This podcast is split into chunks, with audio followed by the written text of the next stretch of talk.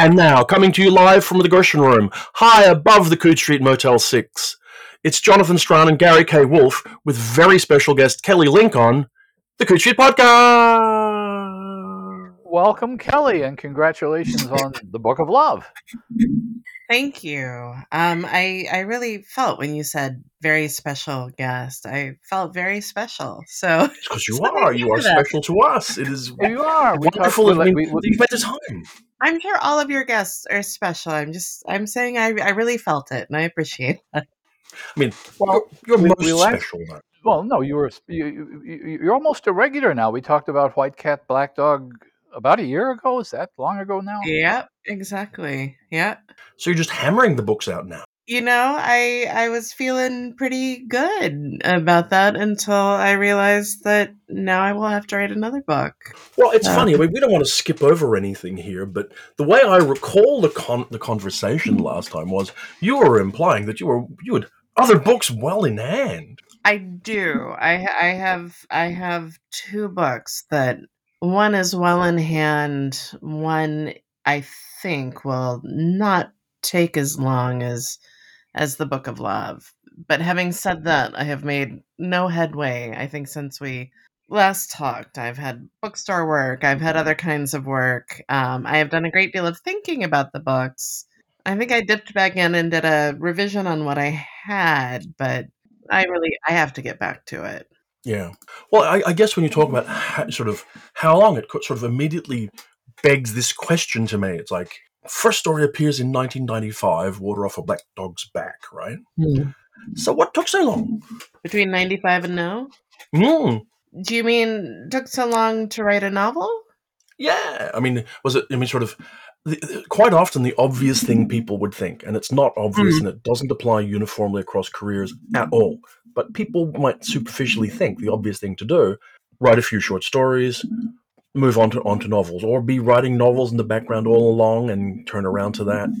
And I couldn't say whether or not you have tried your hand in the background, but there's a long and happy career with short fiction till now. Yeah, I years ago when I was graduating from Columbia, I had written three chapters of a novel. My instructor, who is a writer named Raymond Kennedy, uh, unbeknownst to me, uh, passed over those three chapters to his agent and his editor.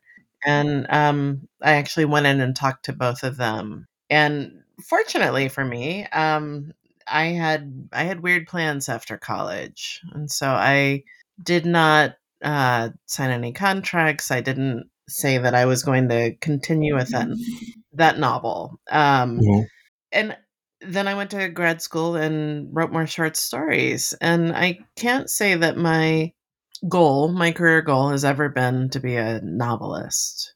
Um, that that it wasn't until about eight years ago uh, when I started to work on this one that I I thought, well, I guess I actually will write a novel. Um, you know, and I I mostly did it because of uh, my friend Holly Black uh, telling me that if I did not write one on purpose, I would write one accidentally. I, Well, I would argue. I, I would argue that you may, you may have done that because when uh, I think one of the things this is completely off the wall, but one of the things that may have made it seem less necessary to write a novel is that some of your stories have novels folded up and wrapped in them already, uh, and I can think of a number where uh, uh, uh, Stone Animals uh, you could unfold that into a novel. You could unfold uh, Magic for Beginners, and in other words, there's a lot packed into those stories, which is what makes them so unusual. Mm. Um, and what's interesting about the Book of Love to me is that it unfolds things rather than folding things in. Does that make any sense?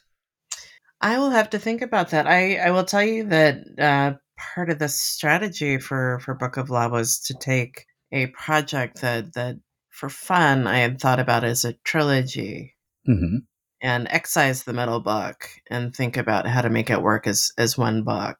Um, which which is you know, I, I can't say that I've ever taken something thought, well, this is a very big project, but I will make it into a short story. But with with the Book of Love, I did think here's a lot of material, a bunch of characters that I'm interested in. I can see how to make this into a, a series of books. Um, and then at the point when I actually sat down to to work on a novel length project, to think, well, how would I take those three books and and make it function as as one project? Yeah. So, how did you find your way into the town of Lovesend, Massachusetts, and to the four friends that live there? Where did where, where did that begin?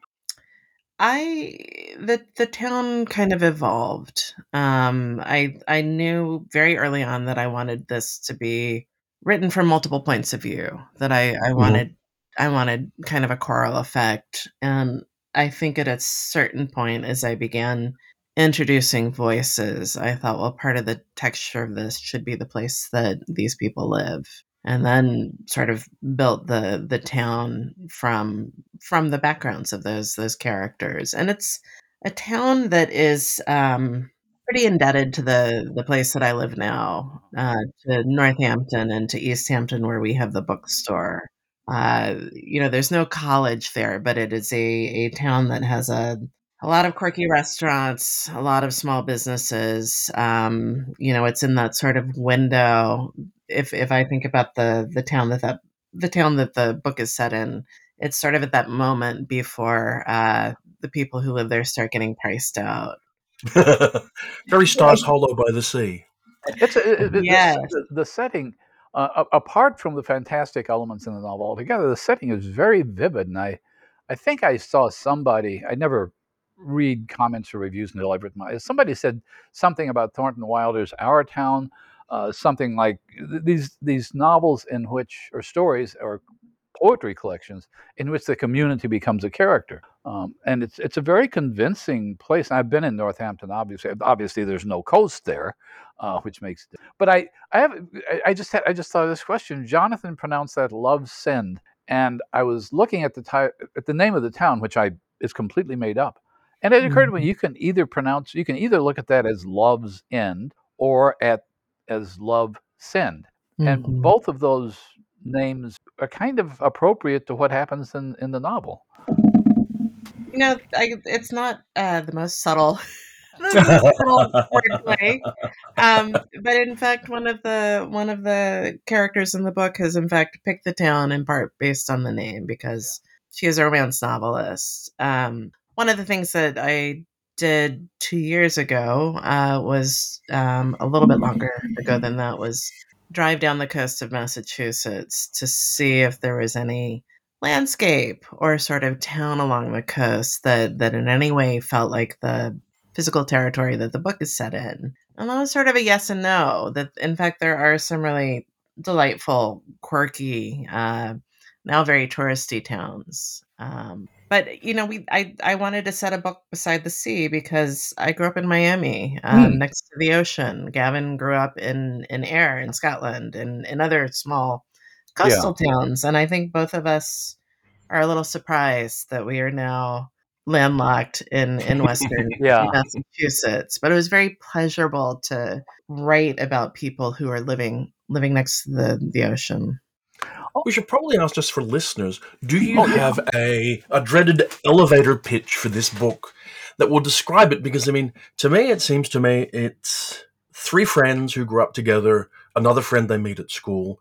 Three of them get lost and then come back from the dead. after after being being missing for a period of time. Yeah, yeah. Um yeah, I you know my elevator pitch is much more conceptual that this is sort of my my love letter to the romance genre. Mhm. Um but it's also a love letter to the supernatural melodrama, you know, the Mhm. the sort of story in which um a lot of weird people show up in a in a small in a small town um, and dramatic things happen but it is it's a novel about a, a couple of kids who come back more or less from the dead after being missing for a Hmm. year and um, have to figure out what happened to them and have to figure out how to how to stay alive basically Rather than being sent back to wherever it was they came from. they came from rain they are in in in borrowed bodies in on borrowed time But then And I it starts we to fair- expand. uh, You you mentioned the, the romance genre, which which is there, and and one of the wonderful characters is the offstage mostly grandmother of of Mo, who is a romance novelist. And I kept thinking Mo's story that could have been a Kelly Link story by itself, with all the statues she puts up in the town and this sort of thing. Um, and then later, uh, there you mentioned, yeah, there's there's a supernatural, uh, there, there's a kind of epic fantasy element to parts of it. I mean, I you have to admit that part of the deal is keeping a ring from getting in the wrong hands, which is a pretty. I mean, I think the issue with with any any kind of ring or or enormous amount of magical power is there are no right hands, right? Well, yeah, right. Because it'd be fair say, like the, the the narrative tension for this is what's happened unravels the world, doesn't it? Like it's it's like it's a wrongness in the world. It's a wrongness that they these these three people were taken away, and a wrongness they've come back. And now there's this tension as to other things going wrong. And they are involved in the unfinished business of a lot of uh, characters, a lot of people who have been around for a long time and have complicated friendships and complicated uh, enmities. Um, you know, all all of the things that I think of as sort of the standard tropes of, of any sort of paranormal supernatural um, adventure in, in which you have people who've been around for a long time it looked like you were having a lot of fun with this actually um, i did i had i i i loved being able to move from voice to voice mm. Um, although it's you know the the thing with a with having many points of view is um, the movement in time, you know, sort of keeping things moving forward while making sure that you're um, keeping up with with the the various characters. It's a little bit like a chess game in which you are moving a lot of pieces very carefully across a, a board. Um, yeah. Well, it does feel like like uh, like Laura, Daniel, Mo, and Susanna's points of view, the, you know, their books within the book are the yeah. thing that keeps the story moving. And then you have, not exclusively, but to some extent, background pieces in with these other uh, characters who have books appointed, books in there that let you see what's happening in the world. Did you yeah. have a lot of concern about how much of the non-main protagonists to fit into this? Because it's easy enough to fall into any of their stories. I did. I wanted. I think at a certain point, as as I was working, um, I thought I want this to be a pretty cap- pretty capacious book. I want I want a sense of. Um, I wanted it to feel propulsive, but I also wanted to spend time with these characters. Um, I wanted to be generous in terms of um, I guess exploring uh, sort of their their state of mind. well, uh, so it got bigger and bigger. Does that have to do with the uh, the question? I'm sure you're going to get asked a lot. Is does does that focus on these particular characters and their relationships have a lot to do with the title of the book? Title of the book does not proclaim fantasy in any way. Well, I the title of the book came very late. Hmm. The title of the book came long after I was I was done with it. Um, and in large part was the title was because uh, Holly Black had published her first adult novel. Um, she had had a working title, which she planned to be the title, which was The Alterationist. And her editor came back and said, People are not going to know what an alterationist is. We need a, a different title. And um, so she went through, as you do sometimes as a writer, many alternatives and ended up with the Book of Night. And and I think that formulation opened up something for me. I thought, well, I've used the book of all the way through to tell you whose point of view we're in. Um, I like that formulation, and uh, the Book of Love is is actually works quite well for for what I want to tell a reader about um, about. I want you know titles can often be kind of a um, a directive. Here is mm-hmm. here is a way to read something. It gives you a a, a title can give you a, a piece of really um, helpful information. And so I said to Holly, "Do you mind if I I poach your title?" And she very generously said, "Not at all." Uh, you know, her town of Book of Night is set in a uh, Easthampton in Massachusetts. Okay. Uh, you know, another small uh, Massachusetts town. Um, is a paranormal contemporary uh, fantasy, and so there's probably a great deal of, of cross material, cross DNA in in in my book that that comes from you know working with her as she worked on that. And was it a book that you workshopped heavily, or was it one that you just sat sat at home and just worked through? I a combination of both. That uh, as I worked, Gavin, Holly, mm. my friend Cassie, uh, other people read pieces of it. Um, Sarah Rees Brennan, Leigh Bardugo, uh, Rain Johnson, lots of mm-hmm. lots of writers, Robin Wasserman, uh, but mostly uh, that was just for encouragement. Sure. And so when the when the when when I had a very solid first draft. Then we called a workshop, and um, all a bunch of people came up. Jedediah Berry, uh, Emily mm-hmm. Hauk, a bunch of local writers came. Um, Steve Berman and gave me a tremendous amount of very helpful feedback, but also people like Steve Berman and Sarah Pinsker, uh, hmm, cool. you know, read read the book and provided uh, feedback. Did it get longer as this went process went on, or was it longer to begin with? You know, I think between the the sort of very close to final draft and then the published version, probably cut about twenty thousand words. Believe it or not. Well, I mean, but, the thing I, I read it on my iPad, which is an odd I've decided that that's an odd way to read books, and and, and I hate it in many ways. But in one way, I found myself getting further and further into the book, and at no point did I have to open a physical book and say, "Oh my God, there are 400 pages." So I was, and you get these percentage things on iPad, but you never really know how far you are into the book. So I uh-huh. was, I was like more than halfway through the book because before it occurred to me, this is a really long book, but I hadn't noticed that.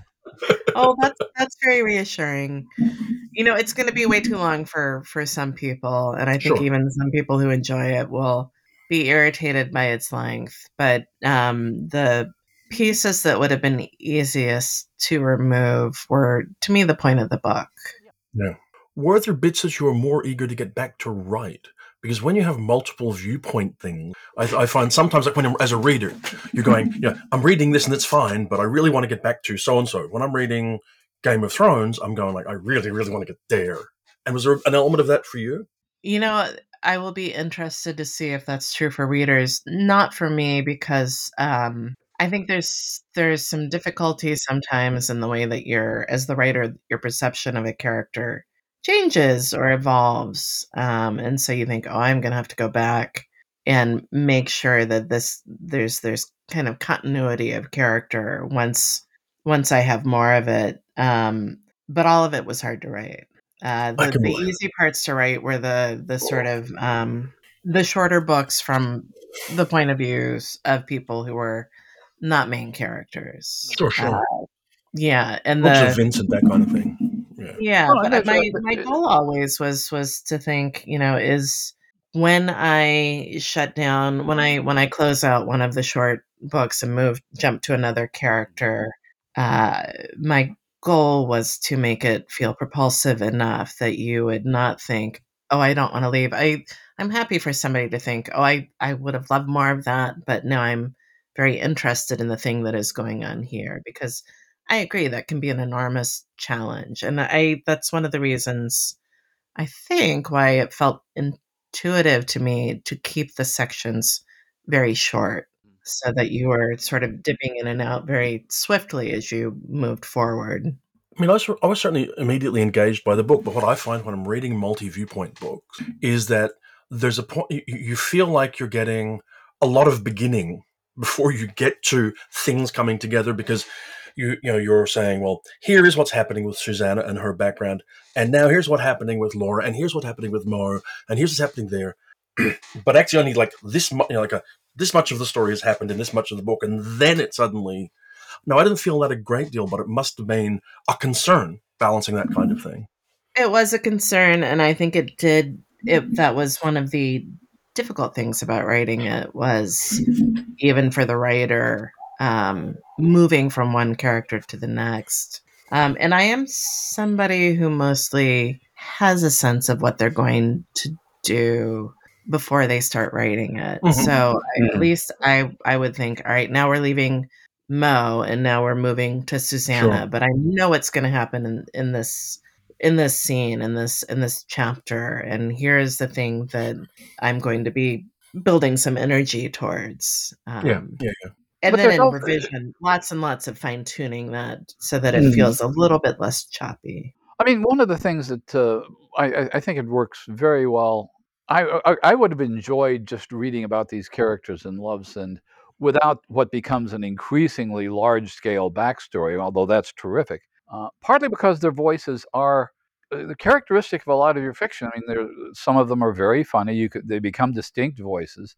They comment on each other, so we get multiple views of of similar events.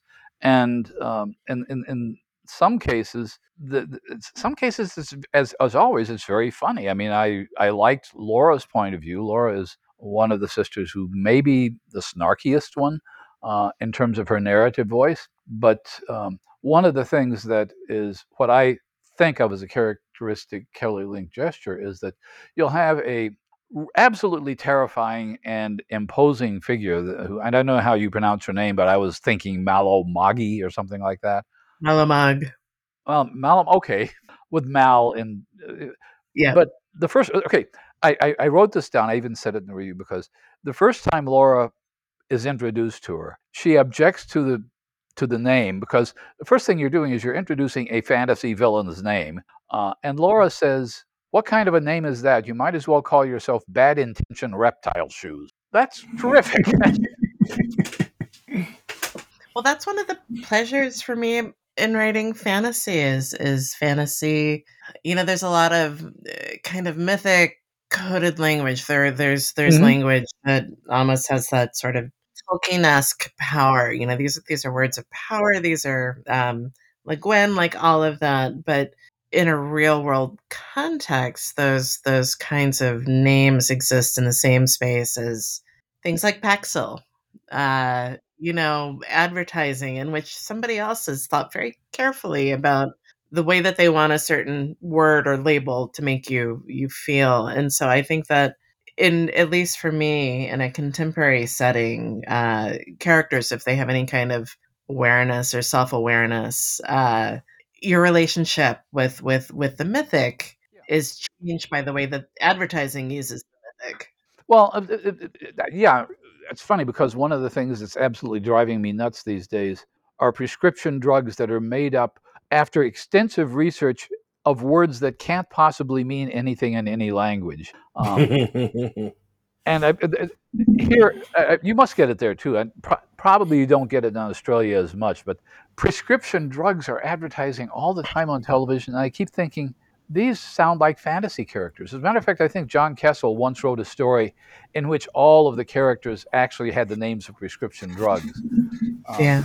And yet there are characters here that the names are deliberately, it seems to me, suggestive of Tolkien names, and other names aren't. Um, and there are names that you think there may be a kind of mythical etymology behind the word. I'm thinking of I'm thinking of uh, one of the characters whose earlier name was Avalot, which sounds a little bit like Avalon. and It's it sounds very Celtic. It's a real name. Well, You it know, is. Avalon is, is, a, is a real is a real name. Um, and I will say the internet and your ability to sort of find information is has sort of gone to hell. But uh, at the point when I was first sort of thinking about uh, names and sort of history, uh, one of my favorite things about the internet is is the was the ability to uh, see in what century what names were would have been common in a particular place um, sort of from from from registers uh, or from registries and that so that some names are from places uh, a lot of the names in the book uh, the sort of more supernatural characters are just names that i had when i knew that this was something i wanted to work on and i can't tell you where they they came from but but they Yeah. stayed right all the way through writing it in a way that sometimes names don't. Yeah. Writing and publishing a first novel for any writer is climbing a mountain, and you've climbed Everest. Do you when you look back at it, do you feel like you've learned from the process that there are things that you now do differently? I well, I I have this strong intention to uh you know make my next adult novel be a novel which functions as much as possible like a short story Mm-hmm. For it to to have that sort of density and and and concentration and and brevity uh and there's a there's a there's something about the ghost story. I think a lot of ghost story novels are often extremely compact uh kind of like a strong drink or a strong tonic a very small glass. And so I don't know if it's because this novel was so large, um, or if it is because the natural form of the ghost story novel is often to be quite quite short. Um, Yeah. but that is that's my intention, uh, and you know, a lot of the I I don't know about other writers, but for me, you know, uh, you work on something, and then you think, and now I want to do something totally different. Sure. Is, is there also a feeling of? uh, Sorry. Is there also? Sorry, I didn't mean to. Talk, I apologize. I was going to say, is there also a feeling that you know you spent eight years on this one, you don't necessarily want to spend eight years on the next one? I mean, absolutely. I, um, and I, I think uh, part of it is also working in in fields where um, you know people in the 60s and the 70s but also people today will will sit down and write a novel in a very brief window of time. And i i think that i'm curious what that kind of sustained attack uh, is like when you're when you're writing. Yeah. that that if i had my druthers i would go away for a month and see how much of a of a short adult novel i could write It does seem like you hear anecdotal stories of people writing far too much prose in, in, in far too short a period of time to be something you're entirely comfortable with. And I mean, I think classically, historically, some of those people were eating a lot of steak, taking, you know, doing doing some speed, drinking a fair amount, and and writing these incredible novels. I would like to see if it's possible to do that without without the speed. I just, I just, okay, you just made me censor my next remark, which would have been about a writer we both know. Uh, but there was, um, I don't know, the, the, there's a sense in which I, we've talked about this before, uh, see echoes of a lot of different kinds of writers. Uh, and one of the terms that, that I love and, uh, and our mutual late friend Peter Straub loved was the, simply the term strange stories, which I think is the way Robert Aickman described his fiction. Uh, and it there, there's an element of ghost story in it, but as you're reading the story, you realize there are a lot of unstated elements that aren't traditional ghost story elements. Yeah. And um, and and speaking of, of, of of Peter's work, for example, late in his career, he decided to write a couple of much shorter novels, um, simply because he he had done the expansive thing. He knew how to do it. He wanted to do something that he didn't know comfortably how to do, and he resulted with uh, the the novels "Lost Boy, Lost Girl" and "In the Night Room," which I like a lot. Um, Yeah, and I, I think there's something to be said for uh, trying out different links. Uh, as a matter of fact, one time, uh, Peter's there was some story he'd sent to me early, and uh, he said I, he said I haven't put in the scary bits yet, and I don't. I, I sometimes wait to put in the scary bits because I know how to do that. Right. Words, he didn't want to write stuff that he already knew how to write. Um, Yeah, absolutely. And you know, when I when I said, um, you know, the ghost story often works in this this sort of very Mm. short form. What I was also thinking is Peter Straub is somebody who could do it at length. You know, he Yeah. could write something that was quite a massive book and was still terrifying. It, it's it's the maintaining the tone over the period of time Yeah. that is the is, is Yeah. the challenge in, in that kind of a format. Yes. The Book of Love, though, I mean, does borrow from not borrow. It it walks through a lot of different genre settings, if you like. You know, it really does feel. I mean, even if they're not uh, of the fantastic, though, they do leap into that. To have you know your small coffee shop story kind of thing, that's there. And there's a couple of other points where you're going, this could have been that. Were you ever drawn more into one or, or the other, or is it really just a very kind of like, I'm happy with this how it is? You know, if I could have, I think I would have moved it a little bit more in the direction of of um, horror. Mhm. But I I think because of how I wanted to stay in conversation with with pieces of, of romance as the genre, uh, Sure. that that kind of precludes that that precludes the, the horror in in many instances. Um, I don't know. I I what I did want was I wanted I wanted the novel to feel as if, in part because it is uh, people who are coming back from the Yeah. dead, more or less. That I wanted a lot of space to show what life is like, and and not just you know the sort of plot related pieces of life, but you know being in coffee shops, you know the the kinds of things that you do with your family. I wanted all of those textures there because those to me were the reason why they wanted to be alive. I didn't want it to be only uh, related to business of how do we stay alive. Well, yeah, it feels particularly that with uh, Daniel, there's a real connection to the quotidian li- uh, sort of details of life that make it richer rather than being what appears to be, at least on the surface, the bigger, grander moment. Yes, and and Daniel was a very hard. I think the hardest character to figure out. That that I I have enormous sympathy for for the the the character who refuses. You know the Mm. the call to Yeah. action. The character who would rather have no part of it. Um, would in fact just sort of rather lie down uh, and and wait to die. Uh, you know than than Mm. not in this book, but let's say go fight zombies. I'm I'm very on board with the person who thinks, you know what, this seems like too much work.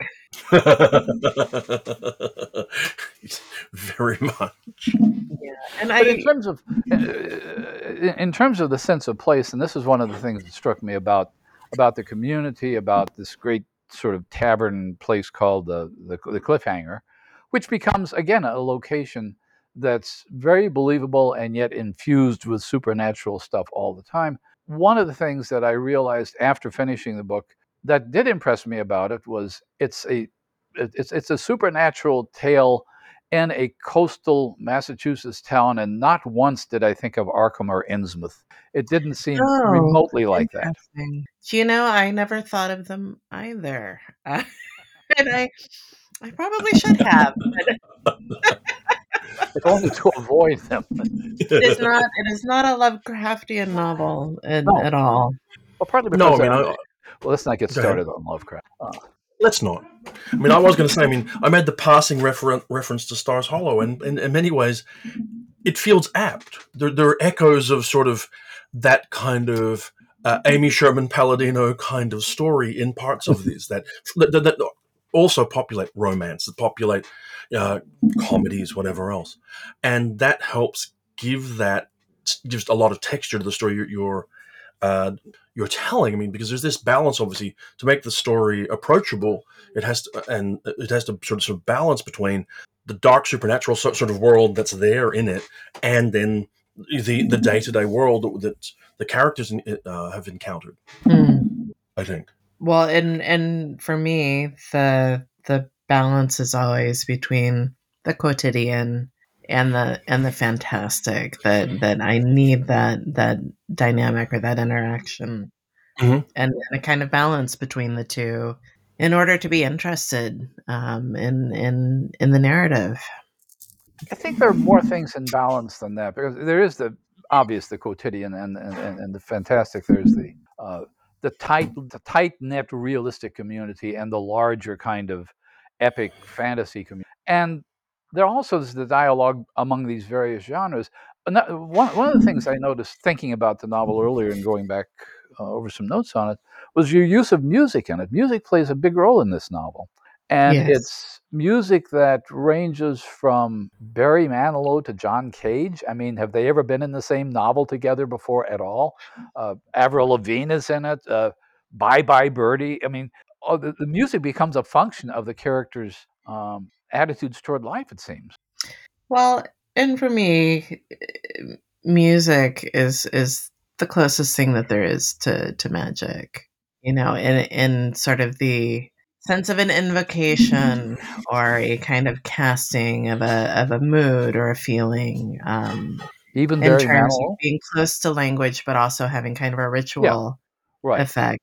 Um, yeah, and I that was one of the great pleasures for me, John Cage especially. You know, Yeah. getting to read a lot of his writing, getting to think about the relationship that that Mo has um, with with John Cage, and um, and about that kind of obliqueness, uh, not just in John Cage's music, but in his writing and how much a lot of that feels uh, like a spell. The the there's a line, uh, "He who is sleepy, let him go to sleep," which uh, in Hmm. this lecture, John Cage lecture, is repeated all the way through, and it has this in- incredible spell-like quality to it. Didn't he define music once as simply the organization of sound and silence? Yeah. So there, there, there, there are which comes back to the fact that there are quiet moments in the novel. There are Yeah. novels in which characters are simply thinking about other characters, and, and the, the action. We should mention this because we haven't talked that much about the plot, but the action accelerates and expands in dramatic ways in the second half of the novel. But there's a lot of meditative business uh, in, in it as well. A lot of characters thinking about other characters. Yeah. Yeah, and I I think because when I started this, I thought I don't know if I want to be uh, sort of for the rest of my career a novelist. I really am a short story writer. I thought if this is the only novel that I write, what are what are all the things that I would I would like to do?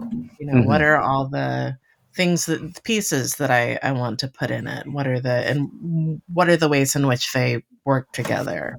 Uh, so for me, it was there is a lot of stuff about music. There is a lot of character stuff. There's a there are quiet moments. You know, there are also um, I spent I spent a lot of time thinking about spectacle.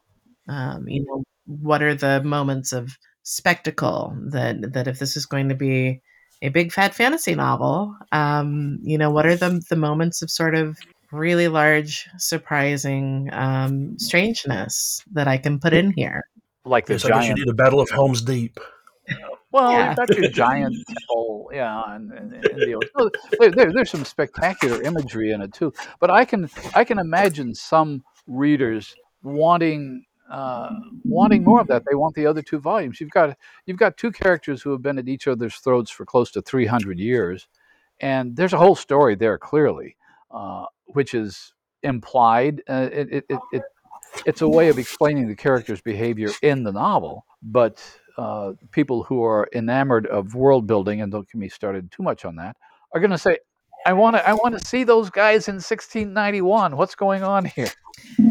Yeah, I I I get that, and I I think there are a couple of um there are a couple of characters in the novel that there are a lot of characters in the novel where you get a lot of interiority. That these are characters who are very generous uh, when I was writing them, with with being willing to um, sort of uh, be on the page. And then there are other characters where I I really felt uh, in terms of how I saw them that they demanded a fair amount of privacy, that they were Yeah. more walled off, and I was interested in in writing a, a book in which I allowed some of those characters who are private to be to be walled off in some way to give them that that um and honestly the book was so big you know that when i thought about are there are there ways in which i can at least you know uh explore obliquely these characters? I thought no there's not space. No, the- but but- but in, in a sense, the imp- uh, the implied space can be more powerful than the described space. Um, so let's talk a little bit. Uh, Jonathan, go ahead. I'm sorry. So, was there ever a point where you thought it wasn't going to come together? Uh, I would say the strangest moment was um, maybe right as I was I was getting near the end of the first draft. I thought I've got I'm at a point now where I've I've maybe got a couple of weeks more work, um, Yeah. and so I I set up a a retreat. I went over um, to my friend Cassie Clare's house. Holly came as well. We were going to hole up uh, in Cassie's barn and work for um, five days. and that was what all we were going to do. And before we went to the barn, we did some work in Cassie's house, and uh, I wrote about three pages, and I thought, no, actually, I'm I'm done. Mm. You know, and I I had thought that that work and also the things that I had to write that there was a lot more of it, and in actual fact, it was it was done. So I I took those five days and then spent them revising, but it was an enormous surprise because I had a pretty clear idea uh, most of the way through of the things that I still needed to do. That Mhm. sort of speed at the end. I thought if I'm lucky, I will finish this in five days, and instead, I finished it before we we got to the the retreat. That's got to be a good feeling of some of some sort. It was a very surprising feeling. You've spent a lot of time in workshops and around workshops, and you talk about your friends who are part of your writing group that you rely mm-hmm. on. How important with this project, abo- above all, I suppose, in some ways, were the kind of tools that you've built up over the years to be able to tackle it and manage it and know what to do when things weren't working? Because it feels to me like when you talk about it, somewhere in the background, there's an infrastructure of knowledge and experience that goes, I know I can do this. I know I can rely on that. Even if I haven't solved this problem that's in this fictional space, I have some handle on what to do to do that. I think that um, I think that because for years I was an editor as part of Small Beer, um, I saw novels, I saw series in different states. Uh, you know, I had the privilege of working with people as an editor. I got to ask questions and and figure out sort of the best way to uh, ask the kind of questions that move somebody towards supplying a missing piece or thinking about a, a piece of logic that the book may need or you know asking them to investigate something that that that was enormously helpful because to a certain degree i could i could turn that back on myself um, Mhm. and because i have for years for decades now watched holly and cassie write books hmm and and and talk about their ways of thinking about structure.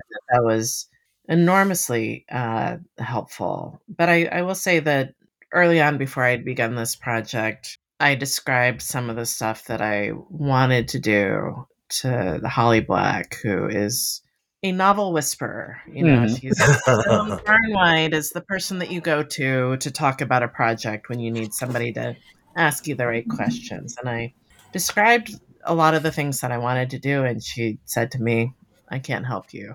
Really? yes. she said, You're going to figure it out, but right now I can't help you. And that was also, I think, helpful, you know, to to be sort of thrown back on my my own resources Sure. and then go away and think about it some more. And then there were many points as I was working on it where she was enormously helpful.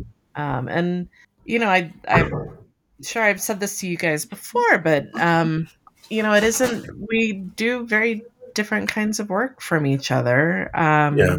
We are all pretty strong-willed people who have a sense of the kinds of things that we want to write, but it is enormously helpful uh, to be working in a room with other writers.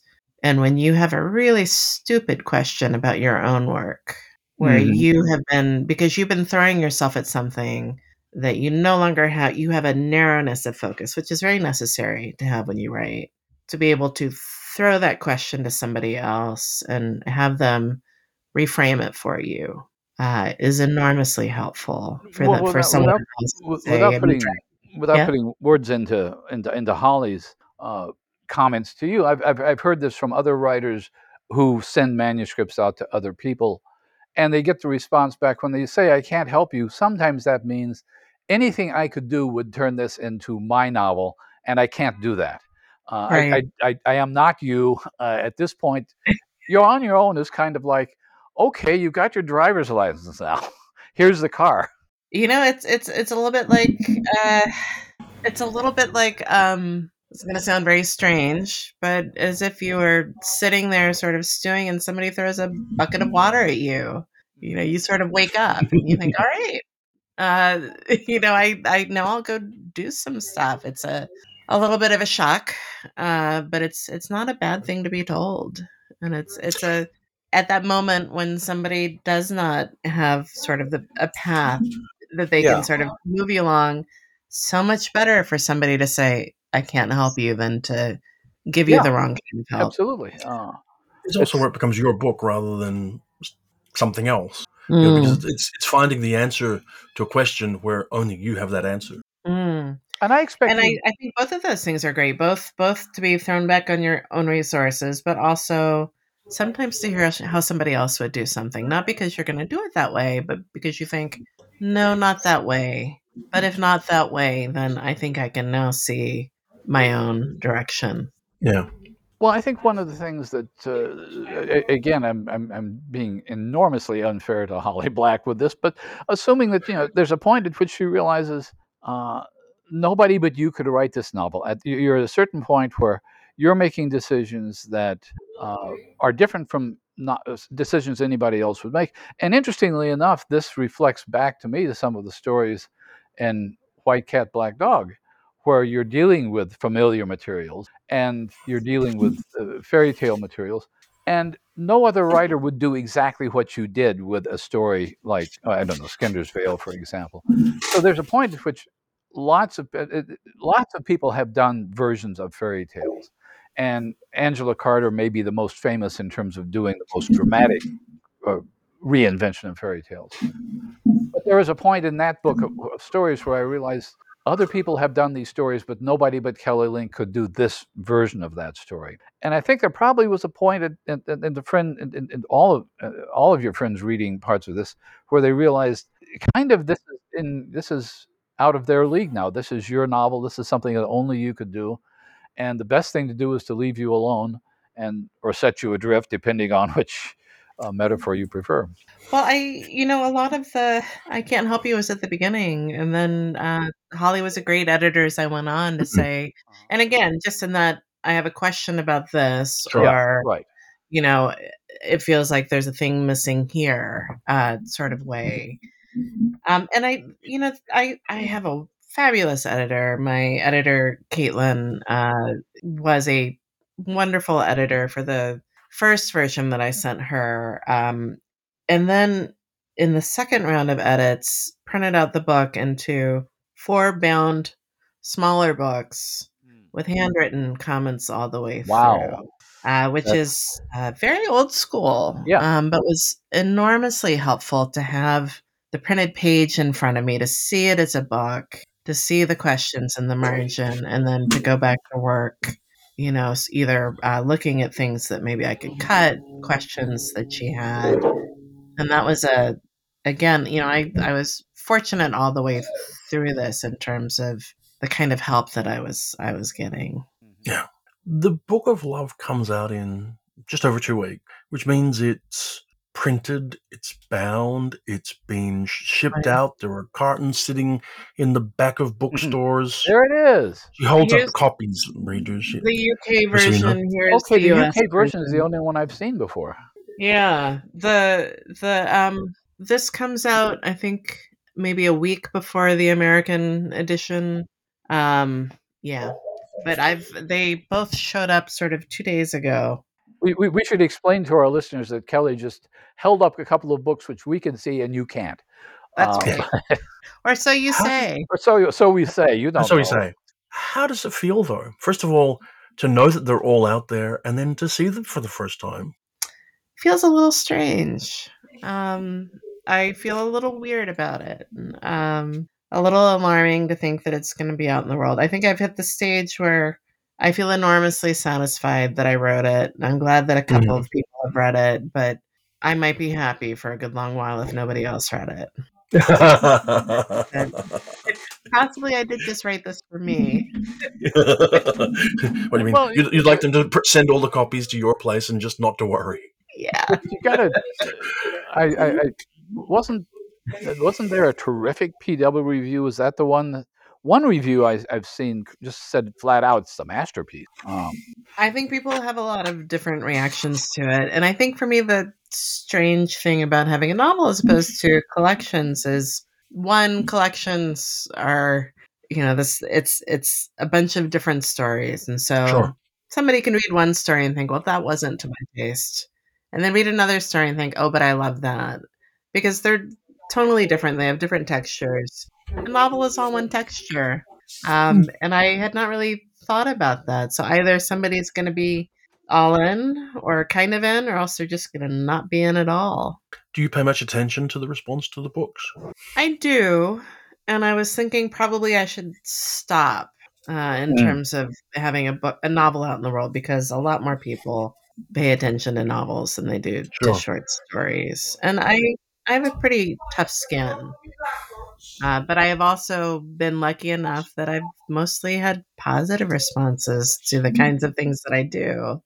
And if your audience is larger, you're going to have a lot more people who are not Sure. happy Well, I can say that that I, I took a look at the Goodreads response to the Book of Love so far, which is mostly very, very positive, I have to say. But it'd be also pr- probably fair to say that there are some people who oh yeah, I guess just don't quite connect with it. Don't quite And connect. At least no, one who wants to talk to Lee and Holly and get her money back. Oh yeah, I, Oh, really? I did see that. Um, I told I told Holly that that somebody may come up to her and ask for their money back. Um, yeah, It's just So part we'll of the, the part of being published. Speaking of part of being published and of the journey from the quotidian to the fantastic, there's going to be at least one more small beer book. I believe they're going to do a limited edition of the Book of Love. Oh, I thought you were going to say Kathleen Jennings' book, which is just Well, that's already well, it's out in the out, world isn't it? Yeah. It is, yes. Um, yeah, there we are. We are working on the limited edition of the Book of Love. Uh, slowly. Um, but this is our chance to do a lot of things that that we eschewed uh, for many years. That, that what we wanted to do for the most part was put out very affordable uh, Sure. trade editions of books, and we've done a handful of of limited editions. Uh, John Crowley book, um, some fancy editions of books that we were also putting out in trade editions, but this time we've decided that we will go pretty full out and do a bunch of things that we've never done before. I, I did see a description that looked a little bit batshit crazy. It is batshit crazy. There are going to be 12 illustrations by an artist, Wesley Allsbrook, that we've worked with before. Um, the it will the book will be in a slip case, at least at the higher level, uh, and it will be published uh, as four volumes. Uh, because it's such a large book, Gavin said, "Why don't we make one where somebody has a reading experience that's not quite as heavy? You don't have the the heavy book Sure. sitting on your chest. Instead, you have these four much uh, more slender volumes.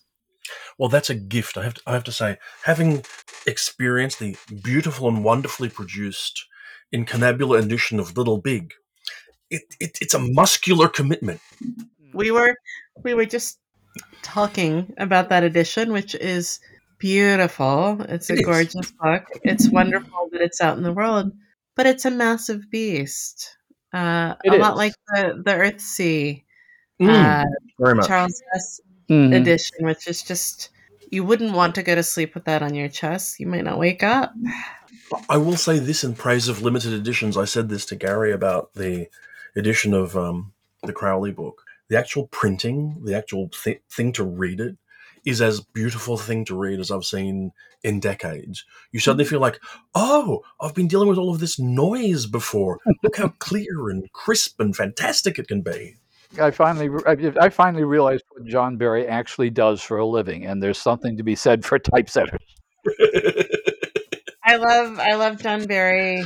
He's uh, over the years with Small Beer. He is we have sometimes gone to him with a with a design problem, and he has been kind enough to help us solve that problem. um, yeah, design things like margins. Uh, it's always the the tension between um, how much money is something going to cost to print sure.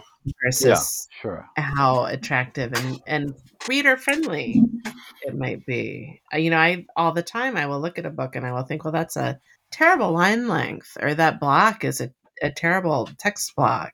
Um, But at yeah. the e- even without the the special features of limited edition, a, a, a well-designed book, an attractive book as a as an object, one in, in white, black, in, white, white, black, cat, dog, whatever. Uh, the Sean Tan illustrations just absolutely were magic in the book. They're they're they're not they're not illustrations in the old-fashioned Howard Pyle sense of illustrations, but they certainly capture the the mood, much the way the the the, the illustration not not illustrations, but the pictures in the Crowley book, which have nothing to do with the narrative at all, somehow add something to the object. Yeah, and I think that's one of the you know I've been lucky enough to have a lot of illustrated editions of my collections out um, and that that interplay between what an illustration can tell you about a mood or a tone or about something that the story is not going to say mm. on the page the way that, that that those two things work together is extraordinary um, and the wesley allsbrook illustrations um, she did a lot of uh, she pulled we we decided that we would sort of pull from from tarot cards. Mm-hmm. She would she would um, sort of approach the characters with that idea of, of iconography and sort of symbolic meanings and sort of um, create something like something that would have a have have have, have a have the feel of a, a tarot card and mm-hmm. That was a great approach and you know, as as she worked on those, and as I, she and I were emailing back and forth, much like the Sean Tan illustrations, I said, "This is really this, this allows me to see the characters in a yeah. different way." Yeah, sure. So, Small Beer Press is about to go on a, a lengthy hiatus. Uh, Kindling from Kathleen Jennings is out in the world as the last book before the hiatus begins, which is a wonderful and exciting thing. The Book of Love is out in the world pretty much and certainly can be pre-ordered right now. And if, if you don't pre-order it right now, uh, you could certainly buy it quite soon. Yeah. But it beg, begs the question just for a moment, do you know quite what happens next? Or is it a bit of PR and then draw breath for a moment? I think there's going to be some PR. Um, I am teaching a workshop at Smith, and I do really love teaching workshop. I will that that's going to be a, a I guess my the main thing that I'm concentrating on for the next couple of months. Um, and the bookstore, Book Moon, which I love, uh, mm. does require work. Mm-hmm. You know, we have a yes. terrific staff, but they can't do everything on on no. their own. So I will be well, spending a fair amount of time there as well. And some time yeah. visiting, making some stops for autographings in bookstores uh, on, on, on, on your limited tours. So my, people... my limited East Coast and then a little bit on the, the West Coast as well. You know, I'll, I haven't been on a plane in years now. I haven't been to the West Coast in over five years, I think. Uh, so I will. I'll get to go out. I'll get to see some old friends.